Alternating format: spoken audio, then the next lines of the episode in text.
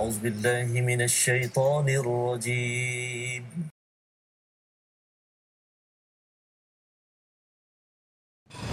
أعوذ بالله من الشيطان الرجيم. بسم الله الرحمن الرحيم.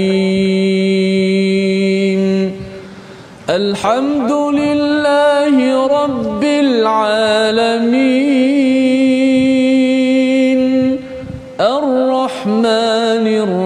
الرحيم.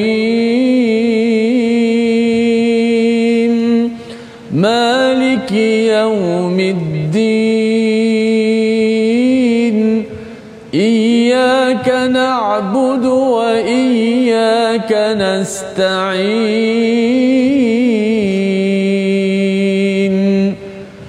اهدنا الصراط المستقيم.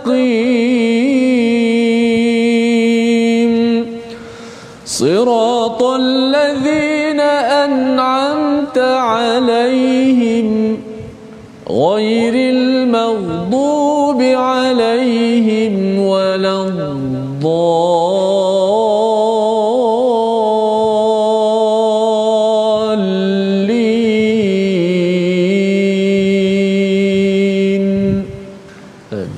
Assalamualaikum warahmatullahi wabarakatuh. Alhamdulillahirabbil alamin wassalatu wassalamu ala asyrafil anbiya'i wal mursalin wa ala alihi wa ashabihi ajma'in. Amma ba'd. Apa khabar para penonton yang dirahmati Allah sekalian? Mudah-mudahan kita semua berada dalam keadaan yang sihat sejahtera. Hari ini kita bersyukur kepada Allah Taala kerana dikurniakan nikmat untuk bertadabur ataupun menghayati halaman daripada 326 dalam pengajian kita di My Quran Time. Baik, insya-Allah sebelum pengajian kita ini akan diteruskan, mari kita sama-sama juga uh, berbincang ataupun memerhatikan tentang sinopsis ataupun gambaran umum tentang apa yang akan kita bincangkan pada hari ini dalam sinopsis yang telah disediakan untuk tatapan kita bersama. Baik, pada hari ini kita akan masuk kepada suratul Anbiya ayat yang ke-45 hingga ke-47 yang mana pada ayat yang ke-45 dan 45 hingga ke-57 iaitu ayat yang ke-45 ke-47 akan membincangkan tentang realiti dan proses yang berlaku pada hari hisab iaitu hari keadilan nanti manakala ayat ke-48 hingga ke-50 membincangkan tentang kisah Nabi Musa dan ayat yang ke-51 hingga 57 kita akan membicarakan tentang kisah Nabi Ibrahim. masya-Allah hari ini memang bertepatan dengan konsep ayat-ayat ataupun suratul anbiya itu sendiri yang membicarakan tentang para nabi hari ini kita akan mulakan dengan Nabi Musa dan Nabi Ibrahim tetapi sebelum kita menerusi, meneruskan perbincangan penerokaan kita dalam ayat-ayat ini mari sama-sama kita dengarkan dahulu ayat yang akan dibacakan oleh Ustaz Tirmizi kita insya-Allah. Silakan Ustaz. Baik, terima kasih Fadil Ustaz uh, Dr. Ahmad Sanusi. Uh, khususnya penonton-penonton, sahabat-sahabat Al-Quran yang saya kasih sekalian, Alhamdulillah kita bersyukur pada kali ini kita diteruskan uh, untuk uh, sama-sama dapat belajar ilmu Al-Quran. Uh, dan insyaAllah hari ini kita akan masuk muka surat yang ke-326 dan mana kita akan baca terlebih dahulu bahagian pertama ni daripada ayat yang ke-45 hingga ayat 50 Ha, sebagaimana kata doktor tadi bertepatanlah surah Anbiya. Hari ini ada dua kisah para nabi yang akan kita belajar. Kisah Nabi Musa dan Nabi Allah Ibrahim alaihi wassalatu wassalam. Ha, itulah ha, seronoknya baca kisah-kisah para nabi ini doktor. Ya, betul. ha, dalam Quran ni. Ialah dalam banyak-banyak himpunan kisah para nabi ini yang sebahagian yang Allah pilih untuk kita hadapan kita bersama. Sudah pasti uh, banyak peristiwa pengajaran untuk dapat kita amalkan dalam uh, kehidupan kita semua insya-Allah baik alhamdulillah baik uh, kita uh, mulakan bacaan daripada ayat 45 hingga ayat yang ke-50 أعوذ بالله من الشيطان الرجيم قل إنما أنذركم بالوحي ولا يسمع الصم الدعاء إذا ما ينذرون.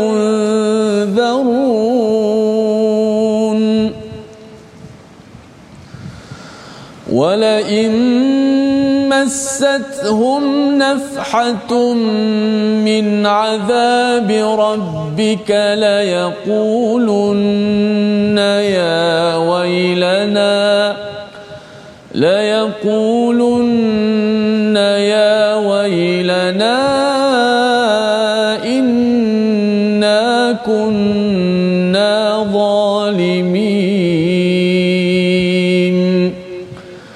ونضع الموازين القسط ليوم القيامة فلا تظلم نفس شيئا. وإن كان مثقال حبة من خردل أتينا بها وكفى بنا حاسبين.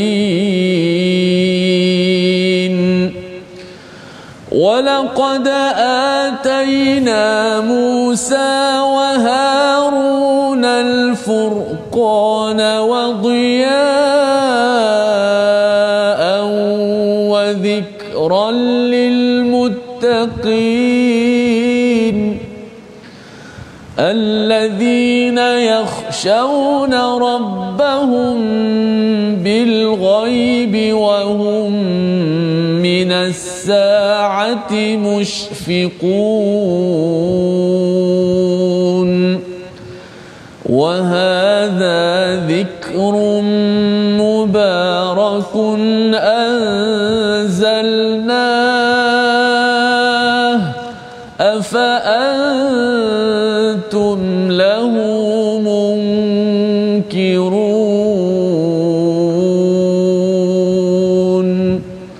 صدق Azim. العظيم Sadaqallahul Azim itulah ayat yang dibacakan oleh Ustaz Tirmizi tadi iaitu bermula daripada ayat yang ke-45 sehingga ke ayat yang ke-50 sebelum kita tadabbur mengenai tentang apa yang telah dibacakan dalam ayat-ayat suci Al-Quran ini mari sama-sama kita berdoa juga. Mudah-mudahan Allah Taala melapangkan hati kita memudahkan kita untuk menerima petunjuk-petunjuk yang telah disampaikan di dalam Al-Quran. Mari sama-sama kita baca subhan subhanaka la ilma lana illa ma 'allamtana innaka antal alimul hakim. Rabbi zidni ilma. Ya Allah mudahkanlah pengetahuan kita dan sampaikanlah ataupun perbanyakkanlah pengetahuan kita daripada ayat-ayat al-Quran. Baik, tuan-puan, puan-puan yang berada di rumah sekalian, mari sama-sama kita perhatikan pada ayat yang ke-45 yang mana Allah Taala menyatakan, katakanlah wahai Muhammad, sesungguhnya aku hanya memberi peringatan sesuai dengan wahyu. Ha, yang ini sebenarnya poin yang penting sebenarnya tuan-puan bahawa setiap apa yang kita lakukan pada hakikatnya mestilah berteraskan dengan wahyu. Kerana wahyulah yang membimbing para nabi wahyulah yang membimbing kita semua. Kalau hari ini kehidupan kita berada dalam keadaan susah musim PKP masyarakat tertekan maka kembali kepada al-Quran. Rujuk kepada apa yang telah disampaikan di dalam wahyu oleh Allah taala yang tentang wahyu ini suka untuk saya ingatkan kepada tuan-puan bagaimana sebenarnya al-Quran inilah yang mengetuk banyak pintu hati kaum Quraisy ketika itu ketika mana mereka mendengar al-Quran para sahabat dahulu kebanyakan mereka yang membuka hidayah kepada mereka sebenarnya adalah apabila mereka mendengar al-Quran. Mereka mendengar wahyu ini. Ini sebenarnya yang penting dan ini yang dibacakan oleh Rasulullah. Ataupun nanti kalau tuan-puan kita masuk dalam suratul jumaah akan diceritakan tentang bagaimana rasulan yatlu alaihim yang mana nabi itu akan membacakan ayat al-Quran kepada orang Quraisy itu ustaz sehingga mereka wa yuzakkihim sehingga kan wahyu itu akan membersihkan jiwa mereka. Hmm. wa yuallimuhumul kitab dan menyampaikan kepada mereka peringatan tentang kitab. Dan kalau kita perhatikan juga sebenarnya tuan-puan wahyu ini bukan sekadar mengetuk pintu hati orang yang beriman. Ada sebuah kisah yang direkodkan oleh al-Imam Said Kutub di dalam tafsirnya menceritakan bagaimana sebenarnya yang tersentuh dengan wahyu ini bukan sahaja orang Islam tetapi yang tersentuh juga sebenarnya adalah Al-Walid ibn Mughirah. Ha, Al-Walid ibn Mughirah ni sebenarnya uh, bukan orang yang calang-calang.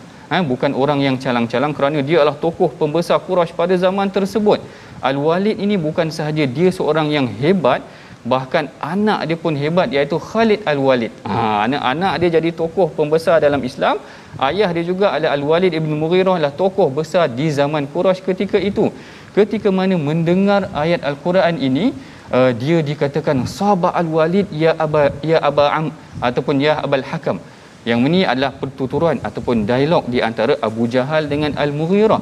Abu Jahal kata, "Wahai Al-Walid, engkau ni orang yang hebat di sisi Quraisy apa apa salahnya kalau kau pergi dengar sedikit apa yang dikatakan oleh Muhammad? Itu nak tahu apa respon Al-Walid ini kerana Al-Walid adalah tokoh yang besar di sisi Quraisy. Bila mana Al-Walid mendengar Al-Quran mendengar wahyu Allah Taala ni dia kembali kepada Abu Jahal yang dia kata sabar Al-Walid.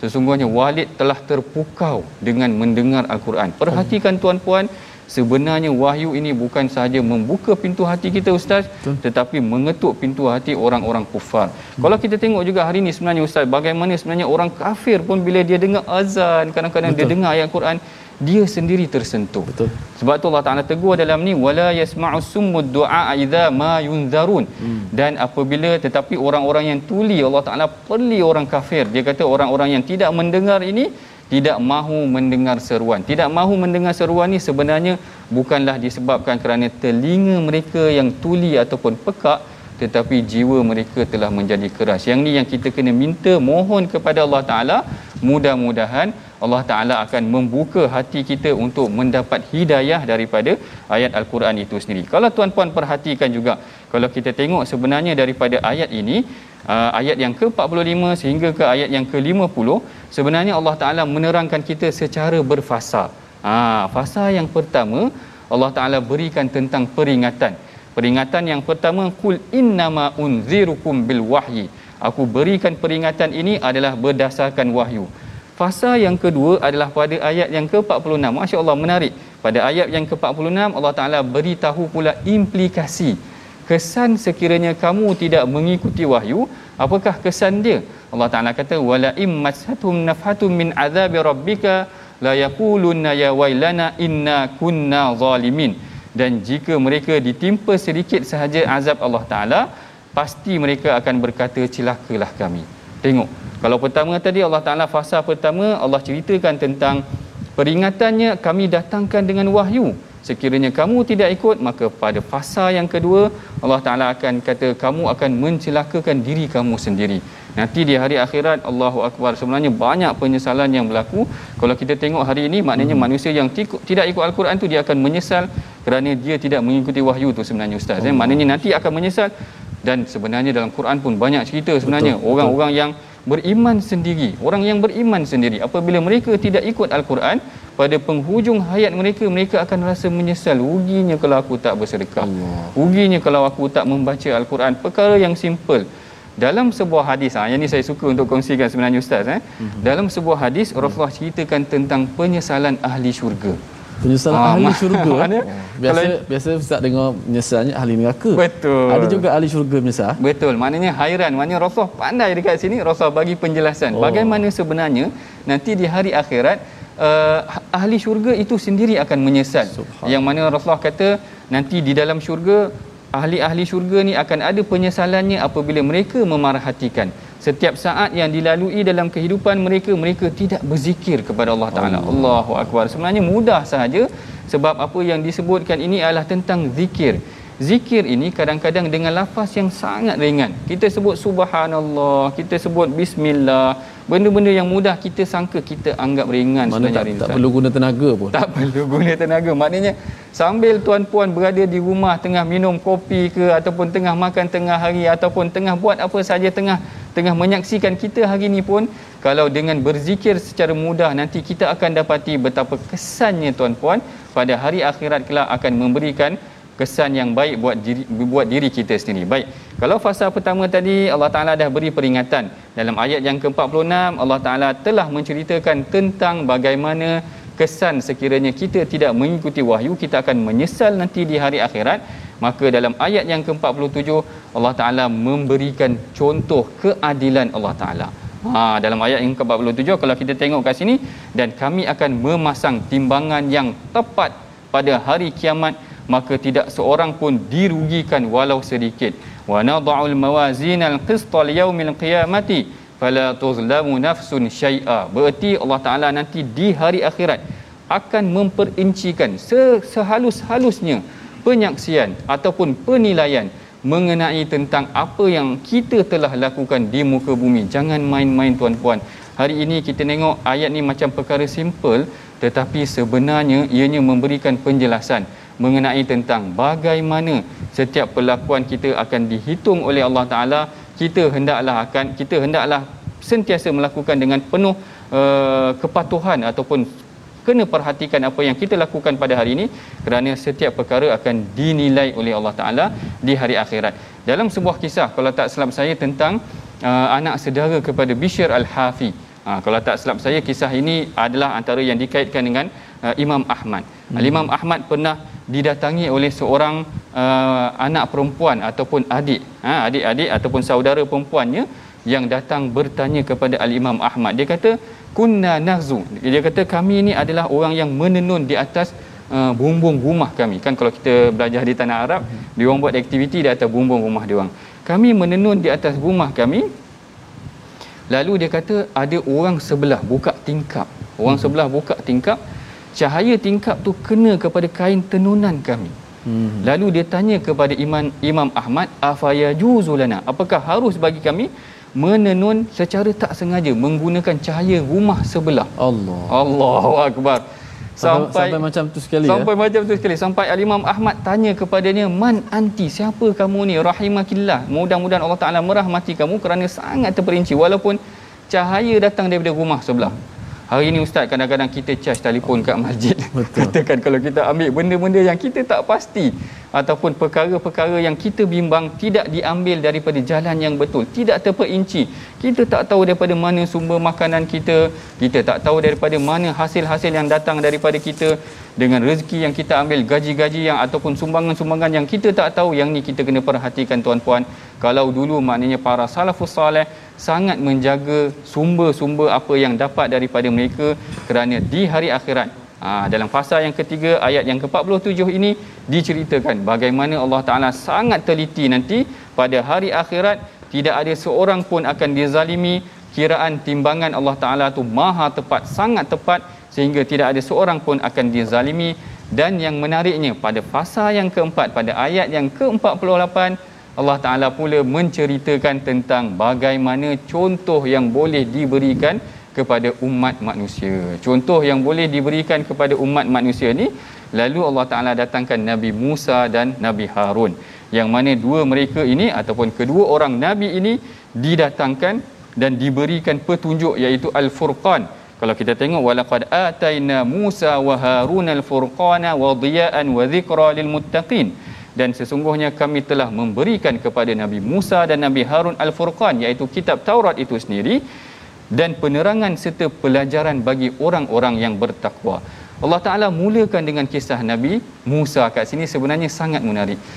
Menurut Al-Imam Ibn Kathir sebenarnya tuan-puan, kisah Nabi Musa ini adalah antara kisah yang paling banyak diceritakan dalam Al-Quran kisah yang paling banyak diulang pada awal suratul baqarah dah cerita dah tentang Nabi Musa dah tengah-tengah juzuk ni pun ada lagi cerita tentang Nabi Musa. Nanti tak mustahil selepas daripada ini pun ada lagi cerita tentang Nabi Musa. Kenapa? Ha, persoalan timbul di sini.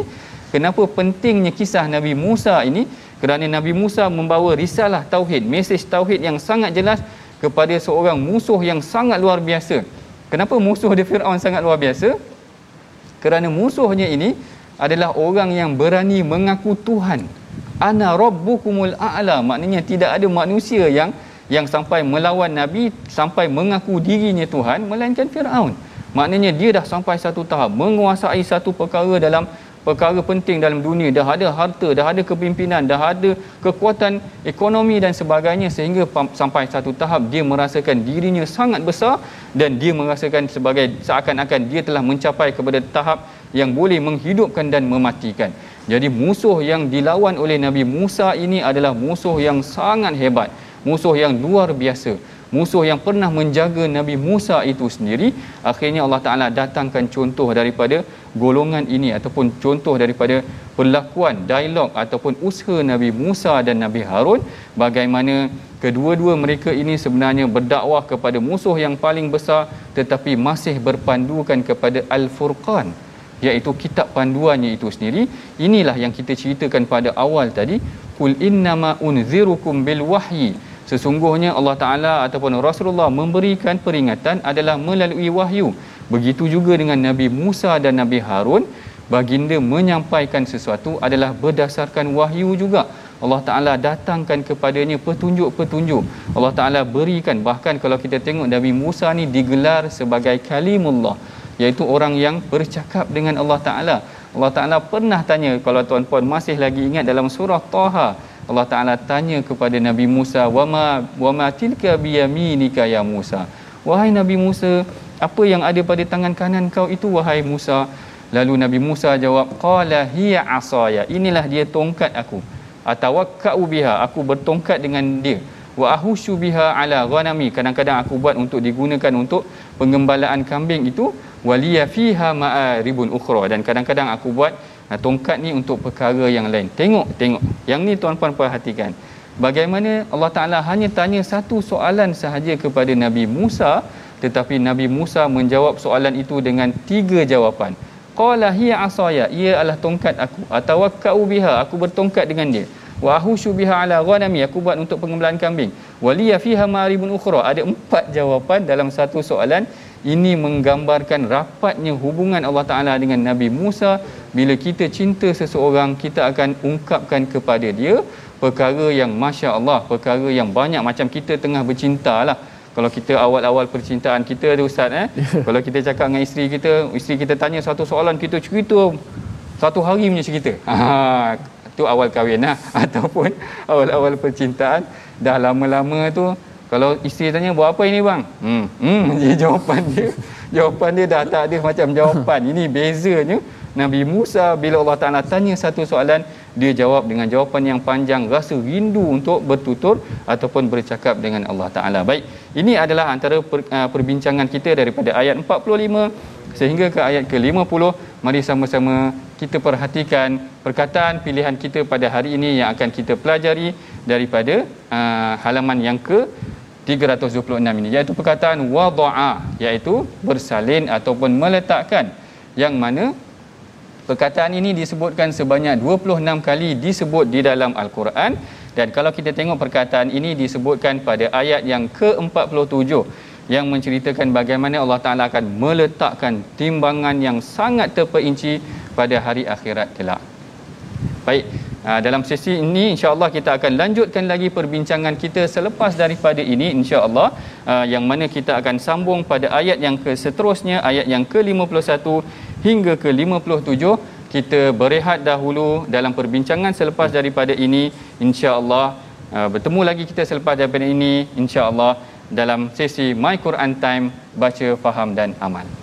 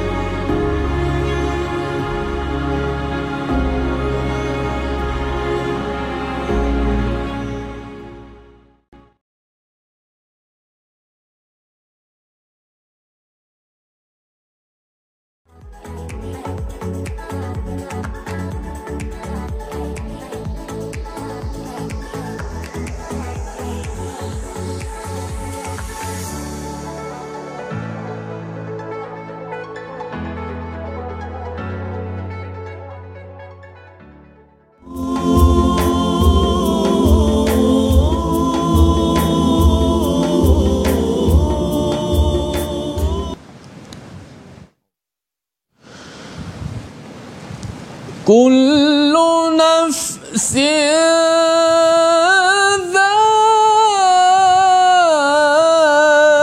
ذائقة الموت ثم إلينا ترجعون.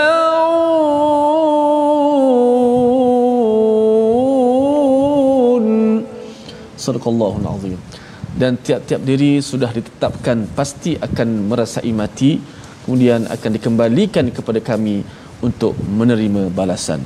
Surah al-ankabut ayat 57 kita mengucapkan takziah kepada seluruh ahli keluarga Allah yarham almarhum al-ustaz Wan Ainuddin Hilmi Abdullah uh, yang tidak asing lagi dengan kita semua yang sentiasa juga mewarnai My Quran Time uh, dalam program ataupun slot-slot tajwid yang memperkenalkan kita seorang yang sangat menekuni seorang orang yang sangat yang bersungguh-sungguh dalam memastikan ingin uh, masyarakat dapat menutur ataupun membaca ayat-ayat Allah Subhanahu Wa Taala dengan baik dan sempurna.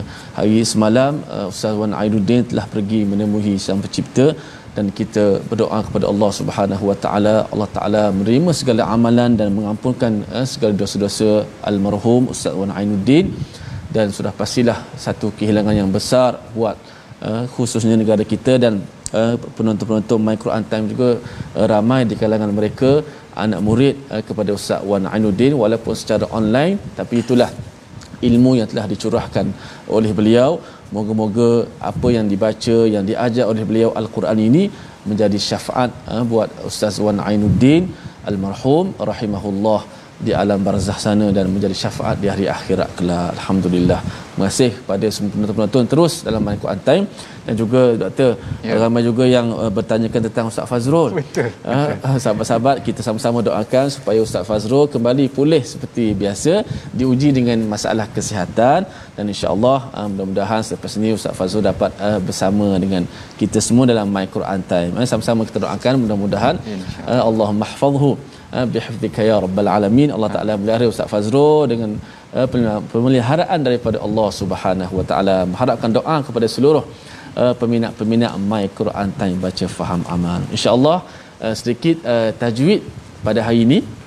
Untuk uh, pelajaran tajwid kita masuk bab uh, berkenaan dengan disebut sebagai bacaan tebal dan nipis. Uh, dalam bab tajwid disebut sebagai at-tafkhim wa tarqi. Apa itu tafkhim tafkhim uh, dari sudut masa uh, maksud secara bahasa ialah tebal. Uh, istilahnya ialah uh, menyebut huruf-huruf tertentu dengan suara ataupun bacaan yang tebal. Kemudian itu maksud uh, tafkhim. Yang keduanya ialah uh, tarqi. Uh, lawan kepada tafkhim itulah tarqi. Uh, kalau tafkhim itu tebal maka tarqi itu adalah bacaan suara yang nipis. Maka bermula pada uh, sesi kali ini dan seterusnya kita akan perkenalkan dalam al-Quran ni dalam 29 huruf al-Quran yang kita sebut alif ba ta sampai ya sebahagiannya ada huruf yang tebal sebahagiannya ada huruf yang nipis. Ada yang kadang-kadang tebal kadang-kadang nipis. Ha, sebab itulah bacaan al-Quran dia akan bunyi sedap bila kita baca dengan sifat dia. Ha, ni suara tebal bunyi tebal. Ini suara nipis bunyi nipis. Sebab tu orang Arab uh, yang yang dalam bidang ini mereka cukup menjaga uh, huruf-huruf ini bila dikeluarkan daripada mulut itu bunyi sifat. Sebab tu kalau kita tengok orang Arab baca walaupun tak ada lagu pun tapi tebal nipis tu bunyi tu mempengaruhi bunyi tu menjadi sedap bila kita dengar ayat-ayat al-Quran dilantunkan. Ha, kita sebut kalimah Allah. Kita tak boleh sebut sebut Allah. Mungkin ada setengah tempat tak boleh sebut doktor. Dia mungkin dah terpengaruh dengan lorak. Allah. Kita kena sebut Allah. Kenapa tebal di situ ha, dan kita kena sebut dengan tebal dan bunyi itu sedap sesuai dengan lafaz uh, Allah Subhanahu wa taala pun lafzul jalalah baik saya serah kepada doktor Baik, terima kasih Ustaz Tirmizi atas penjelasan mengenai tentang hukum tajwid ataupun bacaan ayat Al-Quran. Ini sebenarnya penting juga sebenarnya hmm. tuan-puan ya sebab lari sikit Ustaz eh sebenarnya hmm. tebal sikit, kurang Betul. sikit dia akan merubah makna juga. Kadang-kadang kita tak perasan hmm. Hmm. tapi perkara itu sebenarnya Betul. penting. Baik. Kalau kita uh, tengok tadi bagaimana ayat yang ke-45 sampai ke-48 kita dah bincangkan secara terperinci pasal-pasal penerangan yang Allah Taala ceritakan dalam halaman yang ke-326 ini yang mana fasa pertama Allah Taala beri peringatan, fasa kedua Allah Taala beri tentang akibatnya, fasa ketiga Allah Taala berikan tentang contoh keadilan Allah Taala fasa keempat Allah Taala ceritakan tentang contohnya bermula dengan Nabi Musa. Tetapi ayat yang ke-50 tu kita tak bincangkan lagi. Ataupun ayat 49 tu kita tak bincangkan lagi. Iaitu yang ni mengenai tentang antara sifat orang yang patuh kepada Allah Taala itu adalah mereka takut kepada Allah Taala tentang perkara-perkara yang gaib tentang hari akhirat nanti kita akan dibangkitkan. Dan kemudian Allah Taala menceritakan wa hadza dzikrun mubarakun anzalna inilah dia peringatan iaitu wahyu itu tadi Quran itu tadi adalah peringatan yang memberikan berkat kepada diri kita. Afa antum lahu munkirun? Apakah kamu ingin mengingkari panduan yang telah diberikan oleh Allah taala kepada kita? Baik dalam sesi yang seterusnya kita akan bincangkan pula ayat ke-51 sampai ke-57 tapi sebelum itu mari kita sama-sama dengarkan dahulu ayat ini yang akan dibacakan oleh Ustaz Tirmizi kita. Silakan Ustaz. Baik, terima kasih Fadil uh, Dr. Ahmad Sanusi. Insya-Allah kita sambung uh, bahagian kedua pada muka surat 326 Suratul Anbiya ini daripada ayat yang ke-51 dan hingga 57 uh, kerana ada kisah menarik uh, para nabi kita yang sudah pasti kita tak sabar nak mengetahui uh, apakah yang mesej yang Allah nak sampaikan kepada kita untuk sama-sama kita ambil iktibar. Baik kita baca terlebih dahulu ayat yang ke-50 hingga ayat yang ke-57.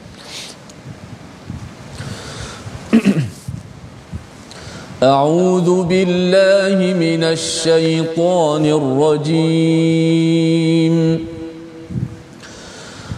ولقد آتينا إبراهيم رشده من قبل وكنا به عالمين. إذ قال لأبيه وقومه ما هذه التماثيل التي أنتم لها عاكفون؟ قالوا وجدنا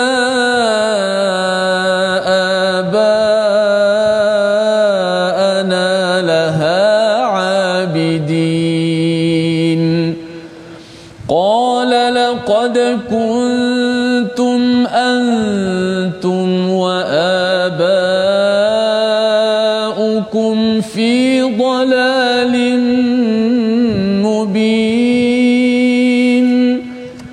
قالوا أجئتنا بالحق أم أنت من اللاعبين؟ قال ربكم رب السماوات والأرض الذي فطرهن ذلكم وأنا على ذلكم من الشاهدين. وتالله لأكيدن أصنامكم. وتالله لأكيدن أصنامكم بعد أن تولوا مدبرين صدق الله Sadaqallahul Azim. Begitulah ayat yang dibacakan oleh Ustaz Tirmizi, Tirmizi daripada ayat ke-51 sehingga ke ayat ke-57. dan kalau kita perhatikan dalam ayat yang ini, kalau fasa ataupun bahagian pertama tadi menceritakan contohnya datang daripada Nabi Musa, maka kali ini yang datang pula contohnya adalah daripada Nabi Ibrahim. Masya-Allah. Yang ini sebenarnya adalah contoh yang menarik antara pertama ataupun perkara pertama yang disebutkan dalam ayat yang ke-51 Allah Taala menceritakan kepada kita bagaimana Allah memberikan rusydahu iaitu petunjuknya kepada Nabi Ibrahim. Allah Taala kata walaqad ataina Ibrahim rusydahu dan kami telah datangkan kepada Ibrahim petunjuknya iaitu bimbingan yang datang daripada Tuhan.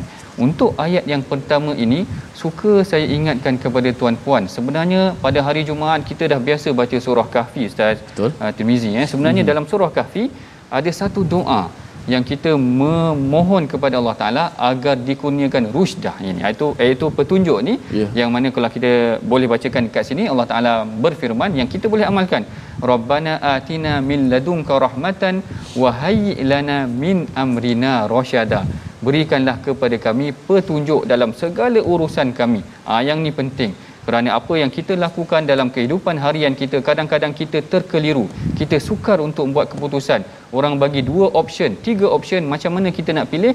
Mohon kepada Allah Taala kurniakan kita rahmat dan wahai lana min amrina rasyada hidupkan dalam jiwa kami petunjukmu wahai Allah Taala dalam kita meneruskan kehidupan kita. Ini sebenarnya pelajaran yang penting yang kita boleh pelajari daripada ayat pertama ini tentang kisah Nabi Ibrahim ini iaitu Allah Taala berikan kepadanya bimbingan. Apa kisahnya? Kisahnya mengenai tentang bagaimana dia berdialog dengan ayahnya. Ha ini penting juga sebagai seorang ayah ataupun sebagai seorang pemimpin keluarga kita semua kena faham. Tengok soalan ataupun tengok apa yang dikatakan oleh Nabi Ibrahim kepada ayahnya. Idza qala li abihi wa qaumihi ma hadhihi tamathilul lati antum laha akifun iaitu Nabi Ibrahim berkata kepada ayahnya dan kaumnya apakah ini berhala-berhala yang kamu sembah itu tadi? Ha, tengok bagaimana Nabi Ibrahim bila dia nak memulakan dakwah dia dia mulakan dengan soalan. Ha, yang ni penting juga sebenarnya dia sebagai satu teknik. Teknik kita nak menyampaikan sesuatu ataupun kita nak menegur orang kita mungkin boleh bertanya dia kalau kita tengok dia buat silap sikit kita boleh kata uh, ustaz tadi baca ayat yang mana ha maknanya kita tanya dia seakan-akan sebenarnya dia adalah mesej yang indirect untuk kita bagi tahu kepada dia sebenarnya kita nak tegur dia. Nabi Ibrahim kaedah dia nak tegur ayahnya tu tadi, maka dia tanya apa benda berhala yang kamu semua ni sembah. Ha maknanya ini pengajaran yang penting yang kita boleh ajar, yang kita dah tahu dah mungkin perkara itu secara zahirnya memang nampak tak betul.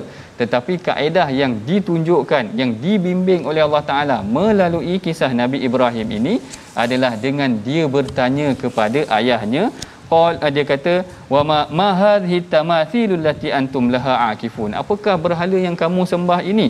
Lalu kaum dia jawab oh ini memang ayah-ayah kami dah ajar. Ha yang ni pengajaran yang kedua ataupun tadabbur yang kedua yang kita boleh ambil juga daripada ayat ini. Bagaimana sebenarnya apa yang dilakukan oleh yang terdahulu? Yang senior-senior yang dah senior-senior ni lah maknanya tak semestinya tidak boleh dipertikaikan ataupun mungkin boleh ditanya semula apakah boleh kita bertambah baik. Tapi kalau dalam isu ini adalah isu akidah. Isu akidah adalah isu yang mesti diperbetulkan.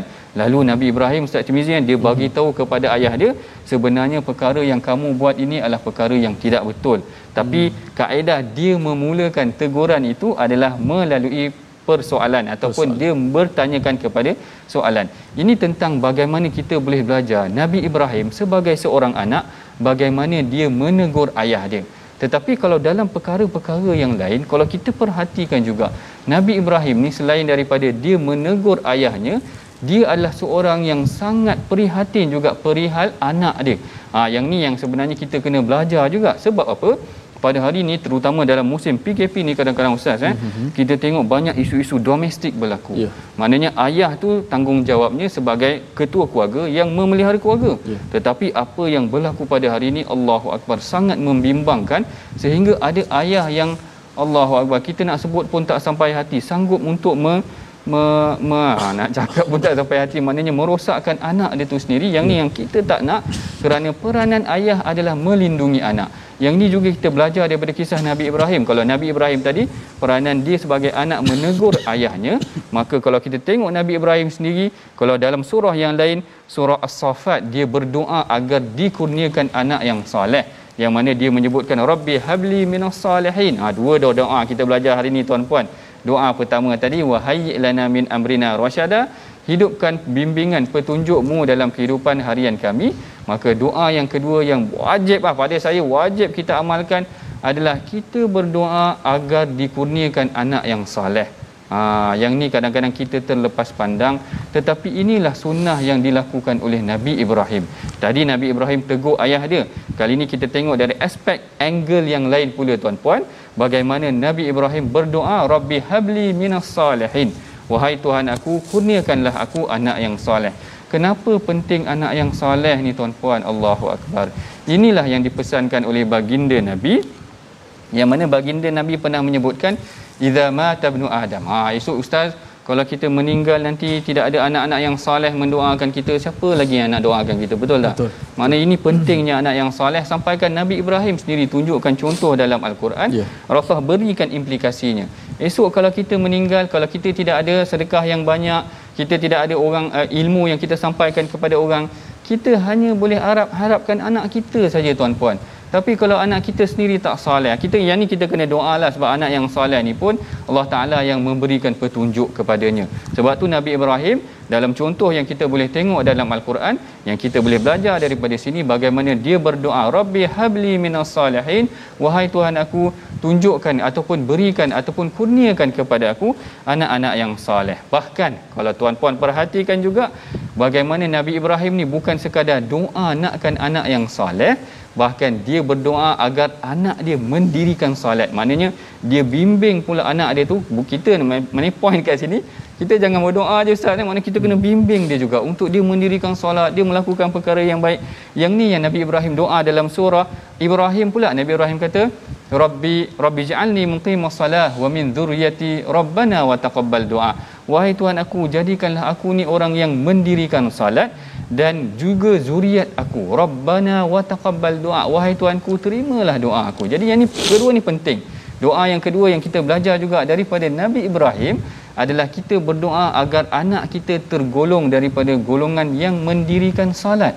Yang ini kaedahnya yang ditentukan ataupun yang ditunjukkan oleh Nabi Ibrahim bukan sahaja dia nakkan anak dia anak yang saleh tetapi dia mendoakan juga agar anak dia tidak tinggal salat kalau kita tengok pada zaman Rasulullah sebenarnya tuan-puan ya bagaimana sebenarnya Rasulullah sallallahu alaihi wasallam dia ada satu ketika mana ketika mana Rasulullah berada di rumah Maimunah datang Abdullah bin Abbas seorang budak kecil.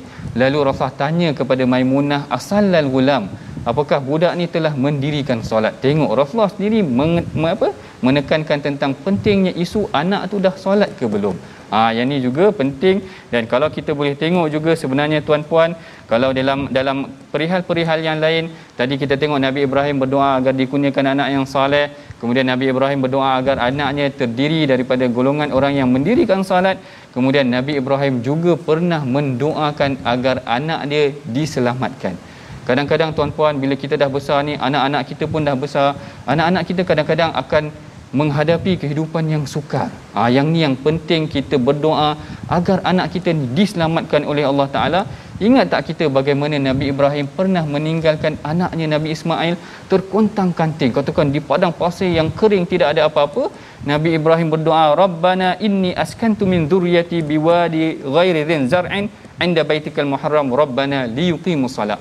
Ni kalau kita tengok Nabi Ibrahim berdoa kepada Allah Taala, aku tinggalkan anak aku di kawasan yang kering kontang, selamatkan ataupun jadikanlah dia di kalangan orang yang mendirikan solat. Jadi ini antara pengajaran yang penting juga yang kita belajar daripada Nabi Ibrahim, bagaimana Nabi Ibrahim menegur ayahnya dengan persoalan dan bagaimana sebenarnya Nabi Ibrahim tu berharap juga agar dikurniakan anak yang saleh, yang baik, yang mendirikan solat untuk kehidupan harian hariannya. Baik.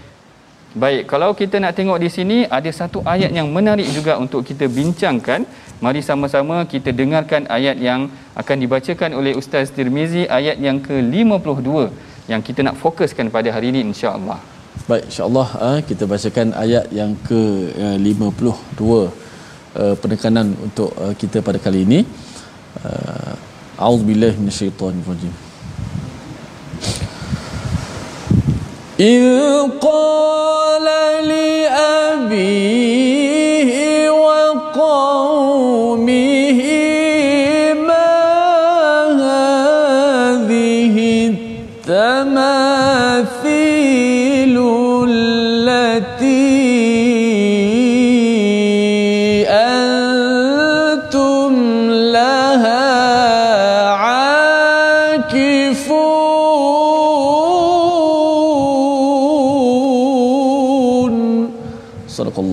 Sadaqallahul Azim. Nabi Ibrahim berkata kepada ayahnya dan kaumnya, apakah berhala-berhala yang kamu sembah ini?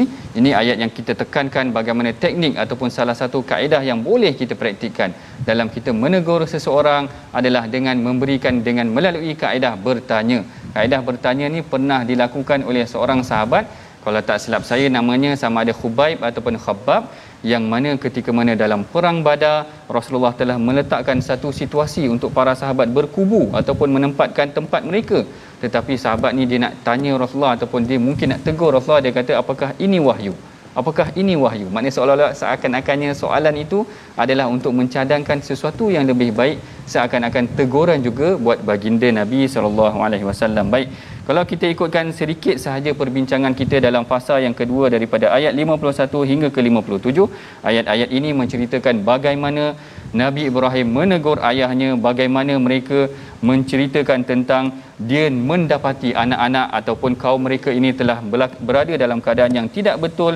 Bahkan kalau kita perhatikan bagaimana mereka telah tertipu daya ataupun telah terpesona dengan apa yang telah berlaku yang dilakukan oleh kaum-kaum yang terdahulu lalu mereka terpesona dengan kesesatan tersebut sehingga menyebabkan kaum ini uh, menyeleweng. Baik, ini kita telah hampir-hampir sampai kepada penghujung rancangan.